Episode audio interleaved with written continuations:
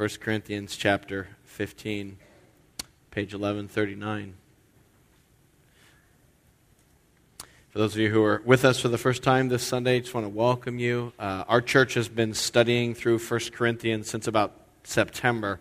So, uh, just so happens that as we come to Easter, we come to chapter 15, which is dealing with the resurrection.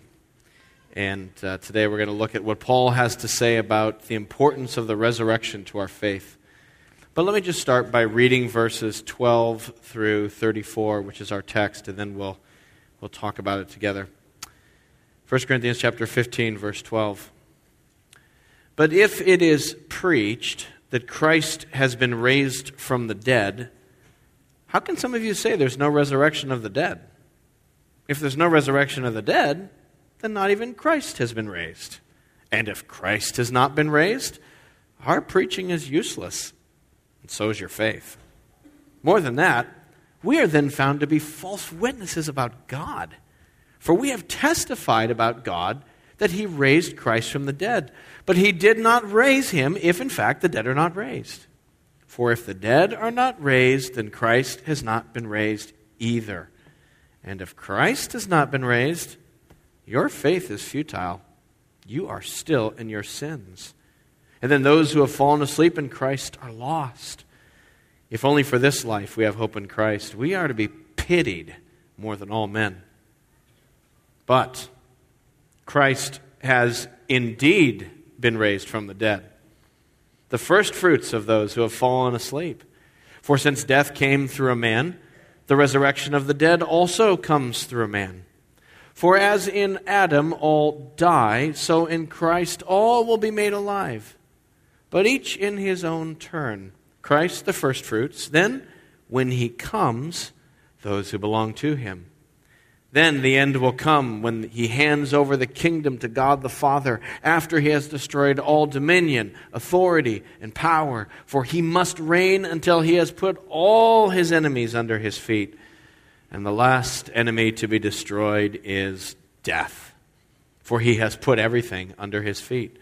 Now, when it says that everything has been put under at his feet, it is clear that this does not include God himself, who put everything under Christ. When he has done this, then, the Son himself will be made subject, subject to him who put everything under him, so that God may be all in all. Now, if there's no resurrection, what will those do who are baptized for the dead? If the dead are not raised at all, why then are people baptized for them? And as for us, why do we endanger ourselves every hour? I die every day. I mean that, brothers. Just as surely as I glory over you in Christ Jesus our Lord. If I fought wild beasts at Ephesus for merely human reasons, what have I gained? If the dead are not raised, let us eat and drink, for tomorrow we die. Do not be misled. Bad company corrupts good character. Come back to your senses as you ought and stop sinning, for there are some who are ignorant of God. I say this to your shame. I've had the privilege of being in pastoral ministry now for uh, 18 years, and um, I've been to a lot of funerals. I've uh, conducted a lot of funerals, been in a lot of them, and, and so I've had many opportunities to ponder the question what happens when we die? Is there anything? Is there an afterlife? And to wrestle through that question. Um, and, and it's a question that people often wrestle with at funerals. It's, it's a question I think we don't wrestle with enough. It's a, it's a very important, big question. Um, uh, and yet, there it is. And, and, and, at different funerals, it's interesting to kind of listen to people talk and to hear how they're processing that question. Uh, some people believe that when you die, well, nothing happens, it's just the end. The, the match gets blown out, the, the, the, story is over. There's nothing after that. There's no afterlife. You're just done. Your consciousness is done. And so you cease. Uh, people who believe that, I, have found my experiences, they tend not to be uh, rude at funerals and say things like that. They tend to be more tactful. And, and maybe they'll say something like, well, you know, we'll always keep them in our memory. And as we think on them, on the deceased, that, that will help us go forward as we remember how they lived and what they taught us. Others, I suppose, believe in reincarnation, though I frankly haven't met a lot of New Englanders who believe in reincarnation. Uh, and even people who do, I, I, find that they tend to have a kind of um, sanitized, uh, Americanized version of reincarnation, uh, unlike sort of classic Hinduism, where, where there's a social stratification, a caste system, and you're trying to climb the social ladder by coming back differently than you died. Uh, but, but, we kind of don't go there. Just sort of this, you know, we come back as someone greater. Maybe next time I'll be a movie star or something.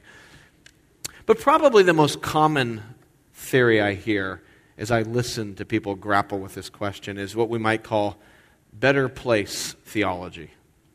You know, you've probably heard this one too. Well, we know that so and so is in a better place.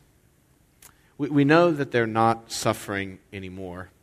We know that they are with grandma and grandpa. We know that they're in heaven. Maybe a Christian might say, We know they're with Jesus.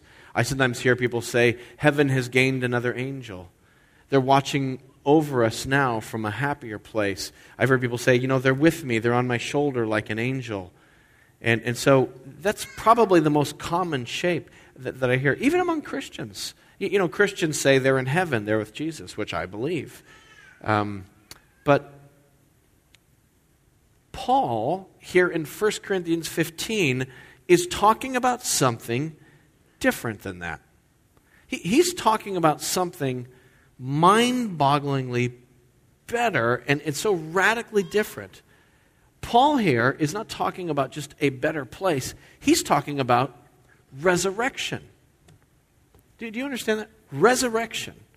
In other words, the person who died alive again after they were dead.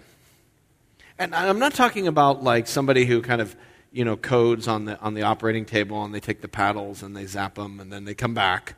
I'm not talking about that. I'm talking about kind of resuscitation. I mean, like someone who's dead and buried who then is revived from a state of being dead, coming back to life.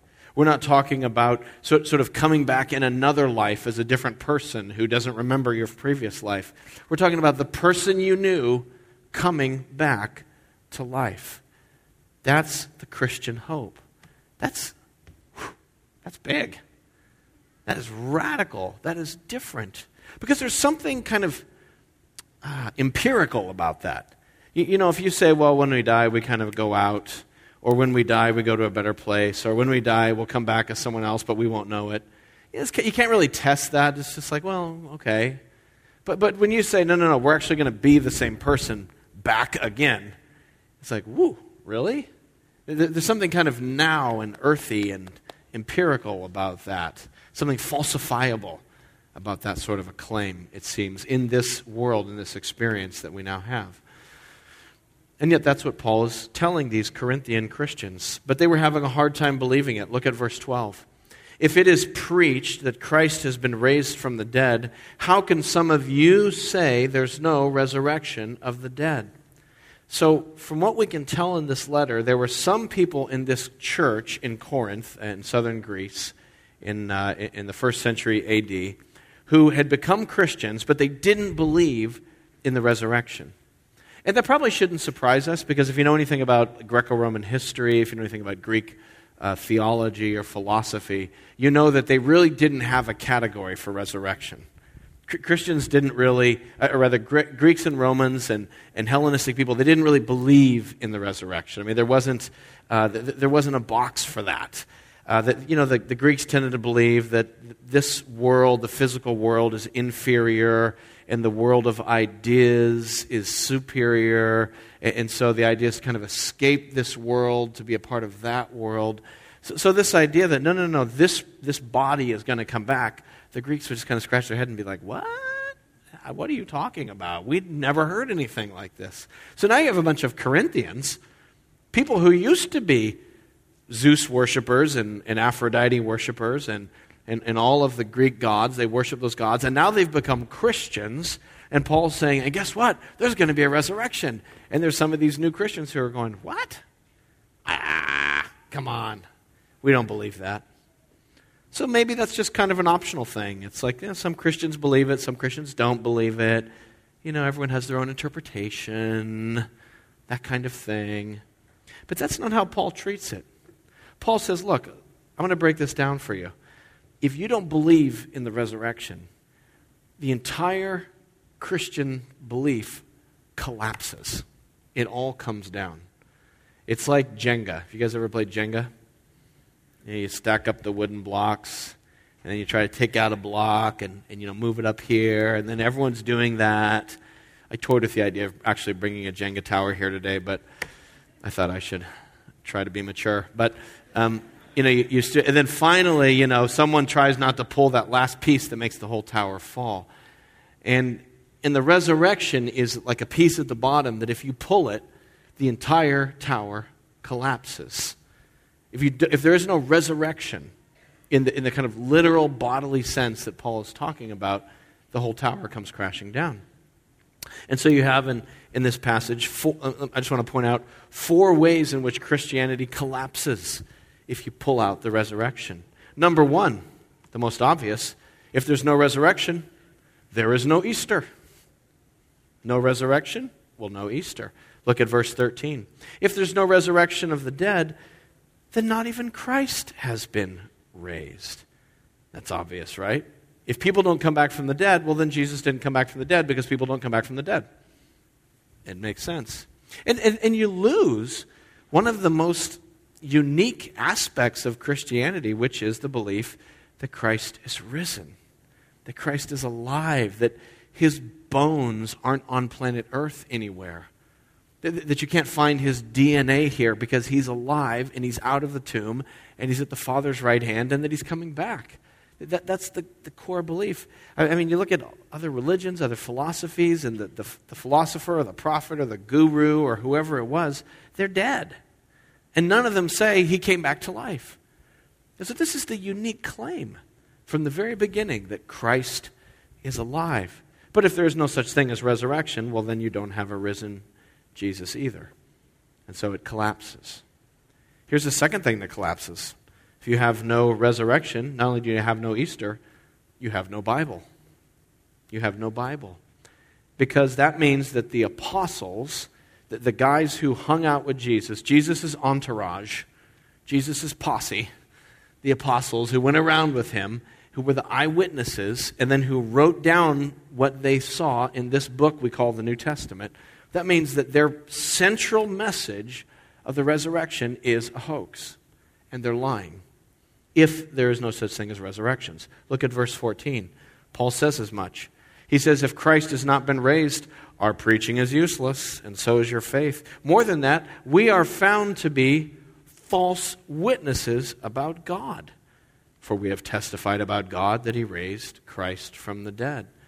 I mean, you know, that means that the, the very basic message that they taught is false if Christ isn't raised because there are no resurrections. Because that's the thing about the, uh, about the gospel in, about Christianity is that from the earliest, earliest, earliest days we can tell, the apostles proclaimed Christ is risen. As far back as you can go, that's part of the claim. You know, there's other Christian doctrines that, that seem to have kind of like evolved over the centuries and, and sort of developed on their own. So, so some of you here uh, grew up Roman Catholic, and there's the Roman Catholic doctrine of the Immaculate Conception. You know, you don't, you don't find that anywhere until like the Middle Ages, and it kind of evolved slowly as this different doctrine. But you can't trace it back to the Bible or to the early church. Uh, or some of you grew up Protestant, and, and, you've heard of this idea of the secret rapture of the church, that, that someday Christians are just going to go whoop, raptured out of the world, and everyone's going to be like, where are they? You know, you don't find that idea anywhere in the history of the church until the 1800s. Interestingly, it just, it just was not found in church history. But this is a doctrine, the resurrection, that no matter how deep you drill down through the historical layers of the church, you keep finding the resurrection, all the way down to the bedrock of the earliest things we know about Christianity. You find the resurrection.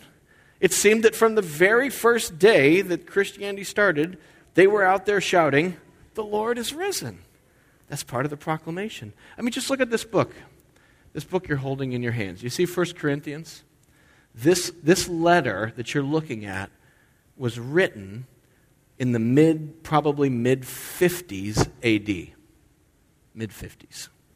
You know, even people who are skeptical of the Bible, who are scholars, this is one of the letters that, that even skeptical, non believing scholars say, yeah, Paul wrote this, and it was probably in the mid 50s, maybe early 60s AD. It's kind of universally agreed.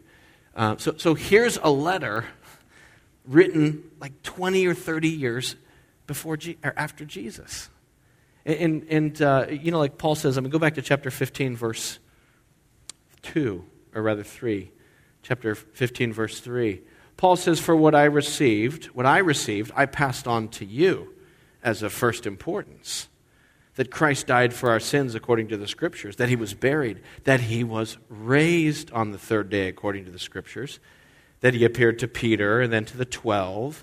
After that, he appeared to more than 500 of the brothers um, at the same time, most of whom are still living, though some have fallen asleep. Then he appeared to James and to all the apostles, and last of all, he also appeared to me as to one abnormally born.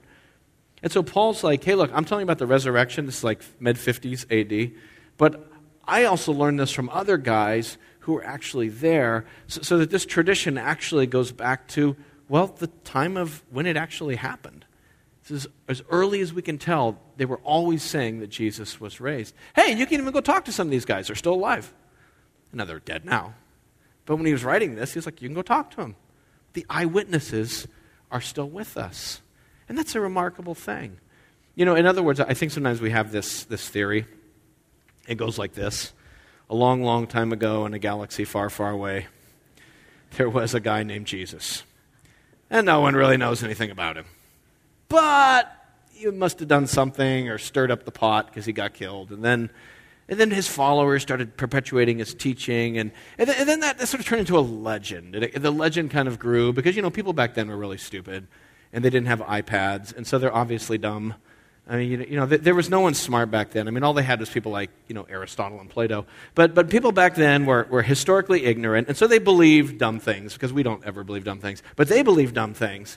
And, and so they kind of fooled themselves into believing that Jesus was more than just a teacher. And eventually it kind of evolved into this legend, this epic myth that he actually rose from the dead. And then, like, you know, 300 AD, some council of church guys got together and, in order to make money, decided to vote that Jesus really did rise from the dead, right?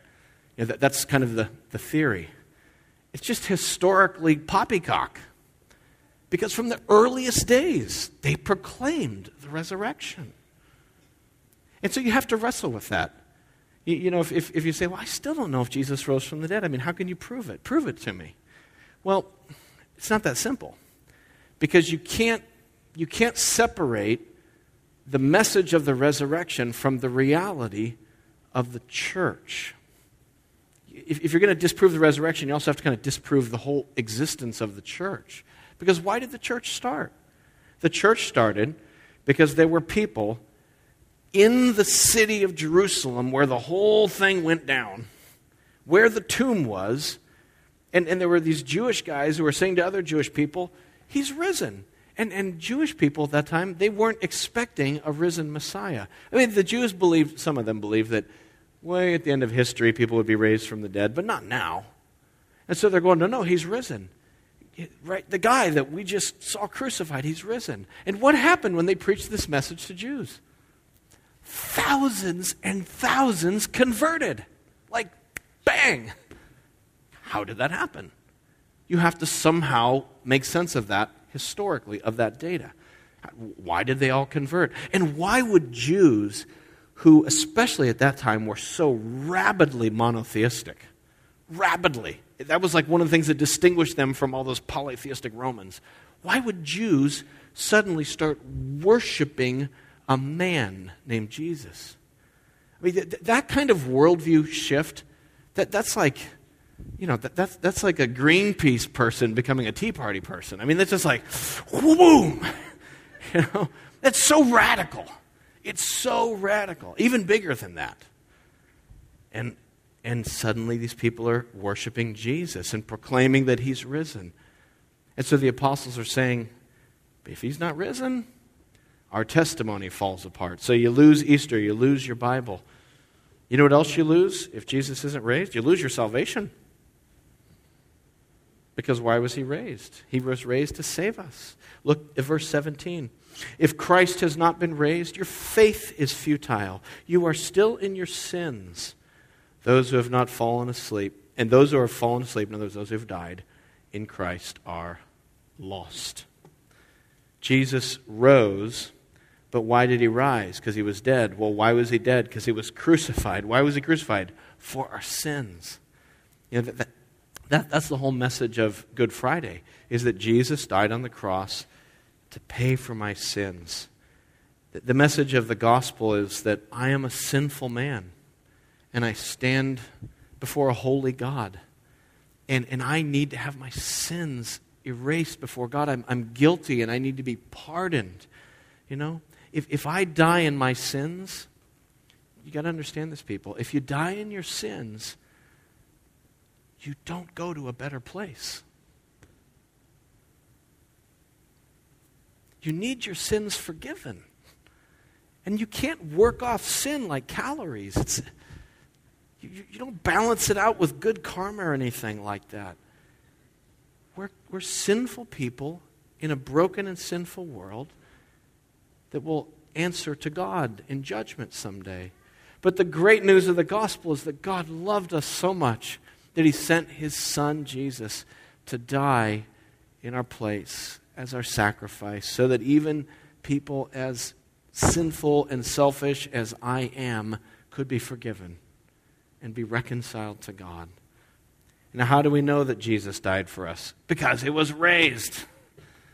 You know, someone says, I'm going to die for your sins. Here I go. And then they die. We're like, okay. Hope he died for my sins. Hope it worked. But then three days later, I'm alive. Wow. Okay, I'm listening. This man died for my sins. Wow. And so our salvation is validated by the resurrection.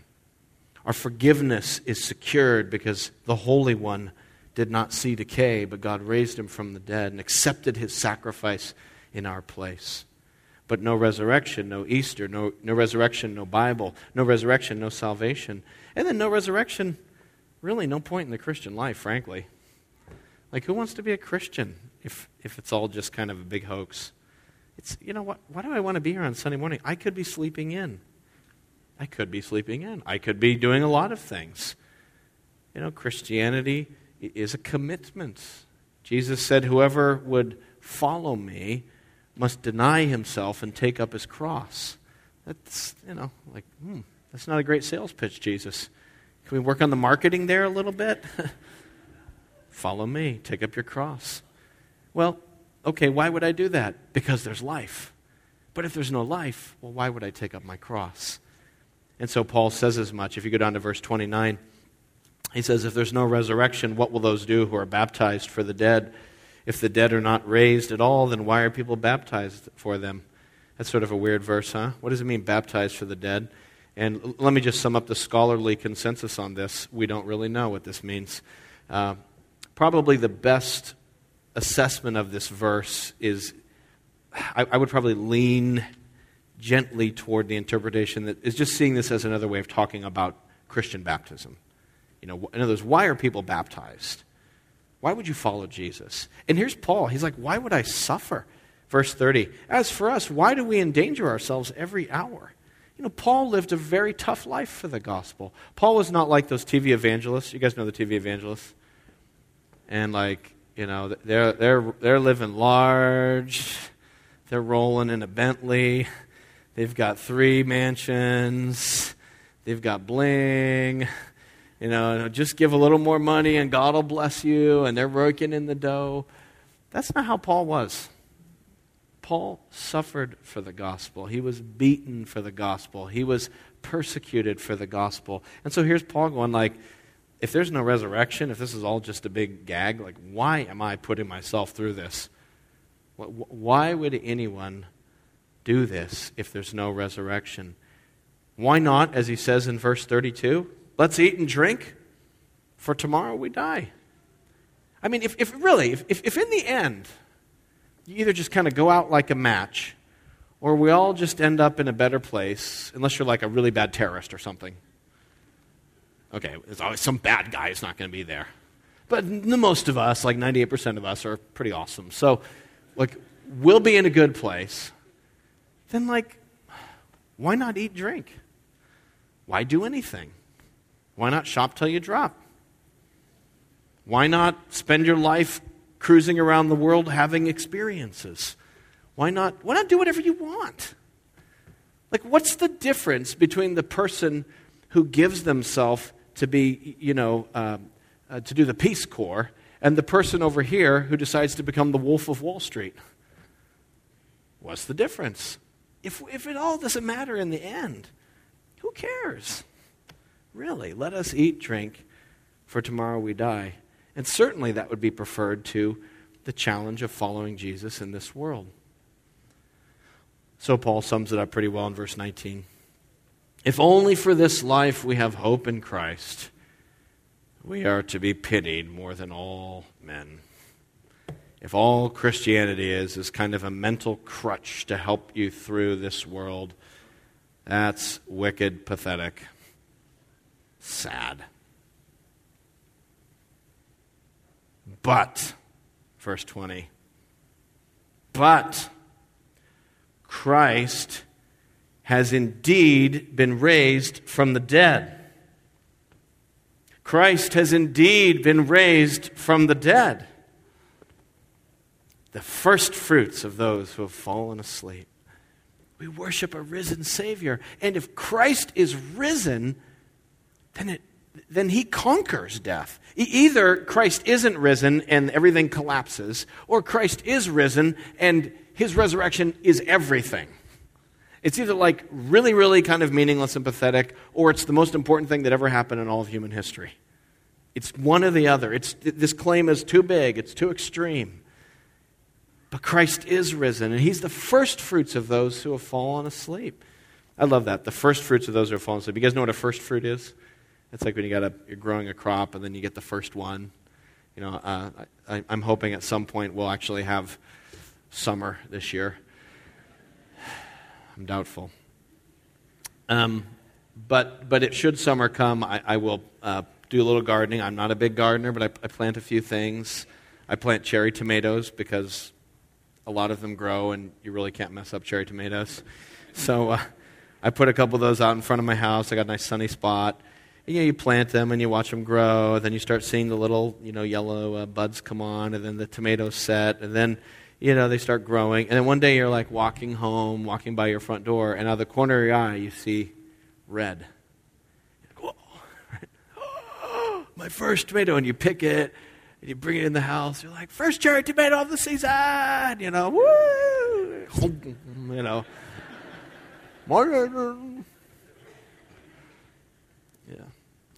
And it's so exciting because you know that there is an avalanche of cherry tomatoes coming. It's the first fruits, it's the promise that it's all coming. That's who Jesus is. He is the first fruits. And because he is raised, because he literally came out of the grave by the power of God, through the miracle of God's power, we will be raised. You're like, what, what is that going to be like when we're raised? How does that even work? What kind of bodies will we have? What, what's it going to be like? Well, come back next Sunday when we look at verses 35 to 58. But for now, I'll just say it's going to be different and awesome. But then he goes on to verses 21 to 22. He gives a different analogy. He says, Since death came through a man, the resurrection of the dead also comes through a man. For as in Adam all die, so in Christ all will be made alive. So there was Adam. He sinned, he disregarded God. Adam was like, Listen, God, get your morality out of my face. Get your religion out of my face, God. I want to do what I want. And he sinned and he died. And that's the world we live in, the world that Adam made a world with oppression and injustice and uh, all the isms and all the, all the terrible things that people do to each other and human trafficking and drugs and addictions and broken families and broken lives. This is this world. It's a mess, it's a disaster. And Christ came this is the second Adam, but instead of disobeying God, he obeyed God and he rose. So just as sin and death came through Adam, so forgiveness and resurrection comes through Jesus. So if you're part of Christ, if you put your faith in Jesus, there's hope of eternal life in Christ. But there's an order Verse 23 each in his own turn. Christ, the first fruits, and then there's a, there's a time lapse. When he comes, those who belong with him. So Christ was raised, and now he's in the Father's presence. He's coming back, and when he comes back, then the resurrection of those who belong to him. And then, verse 24, the end will come. When he hands over the kingdom to God the Father, after he has destroyed all dominion, authority, and power, all evil, all the forces of darkness in heaven and on earth, all unbelief and sin, Jesus is coming back to lay claim to the universe. And he will not be denied because he's the risen king. And then the last enemy to be destroyed is death. For any kids here who are gamers, death is the last boss that Jesus is going to take down. That's the final boss battle of the game where Jesus takes down death. And when we're raised, then death is defeated. You know, Christ is, is the victor.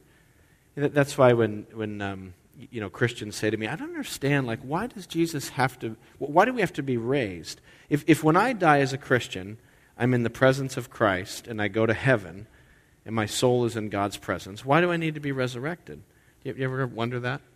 Um, and the answer is well, because if you just went to heaven and your soul went to heaven, whatever that means exactly, you'd still be dead. There would still be an enemy. And Jesus is not going to let any enemies off the hook. Even death will be put down. And then once he has put all his enemies under his feet, verse 28, when he has done this, then the Son himself will be made subject to him who put everything under him, so that God may be all in all. And finally, all the prophecies will come true, and the earth will be filled with the knowledge of the glory of God as the waters cover the sea. God will be all in all, and he will have his right. And those who are with him will be rejoicing forever, resurrected in a new creation. It's huge. You know, uh, there's a pastor in Manhattan who I appreciate. Uh, his name's Tim Keller. Some of you are probably familiar with his ministry. It's just a really exciting gospel ministry down in Manhattan. Um, but uh, he, often says this when he talks about the resurrection. I'll, I'll say it to you too. He'll say to his, his crowds um, who come to, to uh, their, their church, he'll say, um, You know, I know some of you here don't believe that Jesus was raised from the dead. He says, but even if you don't believe Jesus was raised from the dead, you should want to believe that he was raised from the dead. You should want to. Because if it's true, then it's the greatest news ever. Because even people who don't believe Jesus was raised from the dead, they still try to to do things in this world to make the world a better place. Even people who don't have anything to do with Christianity, they're trying to make the world a better place. They, they become teachers. They teach kindergarten kids because they want they just want to have a little influence, just do a little bit of good in this messed up world. Or, or they say, you know, I'm going to become a nurse and, and I'm going to help people and serve people and try to just bring some healing and light into a hard and broken world. Or, or, or they say, I'm going to become an artist and at least try to create beauty I'm going to do these things to make the world a better place. And, you know, those are all good things. We will all say, yeah, that's great. The problem is, then you're going to die, and then the next guy's going to come along and mess up what you did. And it always happens. You know, I'm working my hardest to, to serve this church and to see it be fruitful for God's glory. But someday I'm not going to be the pastor here. And then some other pastor can come along and mess up everything I did. Happens all the time. It's called church history. It's called the history of the church in New England. You know, the Puritans are somewhere just turning in their graves like, wow, we came from England and suffered. What did they do with our churches? You know, it happens all the time. And so, even if you want to make the world a better place, there's, there's a, a futility that death brings into the world. I know that sounds kind of heavy and negative, but like, I'm just trying to be straight up with you. That's how the world is. And so you should want the resurrection to be true. Because if it's true, it means that it's not just us trying our best to fix the world, which we've been pretty failures at, pretty much failures at, but it means that God has a plan through His power to bring the world under His control so that the kingdom of God would rule the world in righteousness and peace and love and purity and all the things that our hearts cry out for. But it's all under His Son, Jesus, and for His glory, and not ours, and not by our strength. Well, then, what, what are we supposed to do with all this? If there is no resurrection, then the whole thing collapses. But if there is a resurrection, then, man, this is it. This is the greatest news ever. It's, it's very binary, it's very extreme. Because resurrection sort of puts you into the category of extreme things. It's like, wow, that's really crazy and not true. Or, whoa, that's the most amazing thing I've ever heard. So one or the other. It's just how it works. So, what does Paul say? Look at verses 33 and 34. Let me just wrap this sermon up. Here's two commands. Verse 33 Don't be misled. Bad company corrupts good character. He's basically telling those Corinthians listen, you got people there who are telling you there's no resurrection. Don't be misled. Don't, don't, let, don't let bad company corrupt your good character and your faith. Don't be misled into thinking that all there is is the match goes out or we all sort of end up at a better place or something. There is more at stake than that. And then I love verse 34. Come back to your senses as you ought and stop sinning. See that phrase, come back to your senses? The, the, this, is, this is where Greek is really cool. The Greek word there for come back to your senses is the word for be sober. Like, sober up, you're drunk. You're inebriated. Dude, you're totally wasted and you need to get sober. You're wasted theologically, you're wasted philosophically. You're half in the bag, you got three sheets to the wind. You need to sober up. Get some coffee, get some food in your stomach, put an ice pack on your head, take a cold shower. Wake up, man. You're drunk. You've been drinking from the bar of the world, and it's got you out of touch with reality.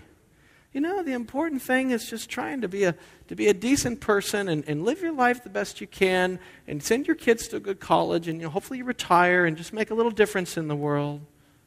Sober up! You're drunk if you think that. Because Christ is risen. This is, this is eternal stuff that's at stake. Don't sell out for kind of a nice suburban sort of, well, just. Eh. This is heaven and hell. This is, he's risen. Sober up.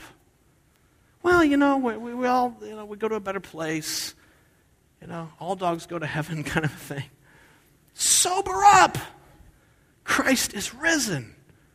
We've got to wake up and realize that, that either it's not true and so, well, whatever, nothing really matters, or it all matters and everything you do matters for Christ. And so stop sinning, he says. Stop living the way of the world and repent of your sins put your faith in Jesus. Sober up and come to Christ. The arms of Jesus Christ are still real today because he still has a body, because he's still alive. And those arms are open to you. They're open to me, thank God. His arms are still open to sinful people like us, that, that we can come out of our drunken stupor and walk into the light and walk to Christ. He draws us, He summons us. Maybe, do you feel Him already just summoning you? Has He been messing with your life recently? God loves to do that. He just messes with your life. Leave me alone. I'm drinking, God. He starts messing with you. He works in us. God, God loves us so much. He's pulling us out, and He's drawing us to Himself. Won't you come to Christ? Won't you, won't you stop fighting and sober up and realize, like, like, like the person who finally gets sober after years of alcoholism, I can't believe all that I've been missing. And, and there's an experience like that when you come to Jesus. wow, I can't believe all that I've been missing. I can't believe it. Come to Christ. Let's pray.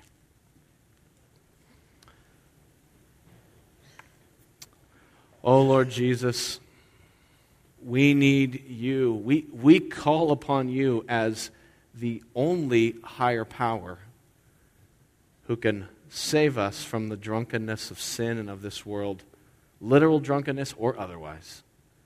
Lord Jesus, we pray that you would reach down and have mercy upon us. We pray that you would show us your power and your glory, for you are risen and alive. And God, I just pray that you would mess with our lives. Lord, have mercy on us by messing with us and, and interrupting and interfering with our little kingdoms we're building here. Oh, Lord Jesus, send a wave of your spirit to just wash over the stupid little sandcastles we're building and to wash us closer to you. Oh, Lord, show us your power and your glory. Give us faith to believe. Help us to experience the risen Christ, we pray. In Jesus' name, amen.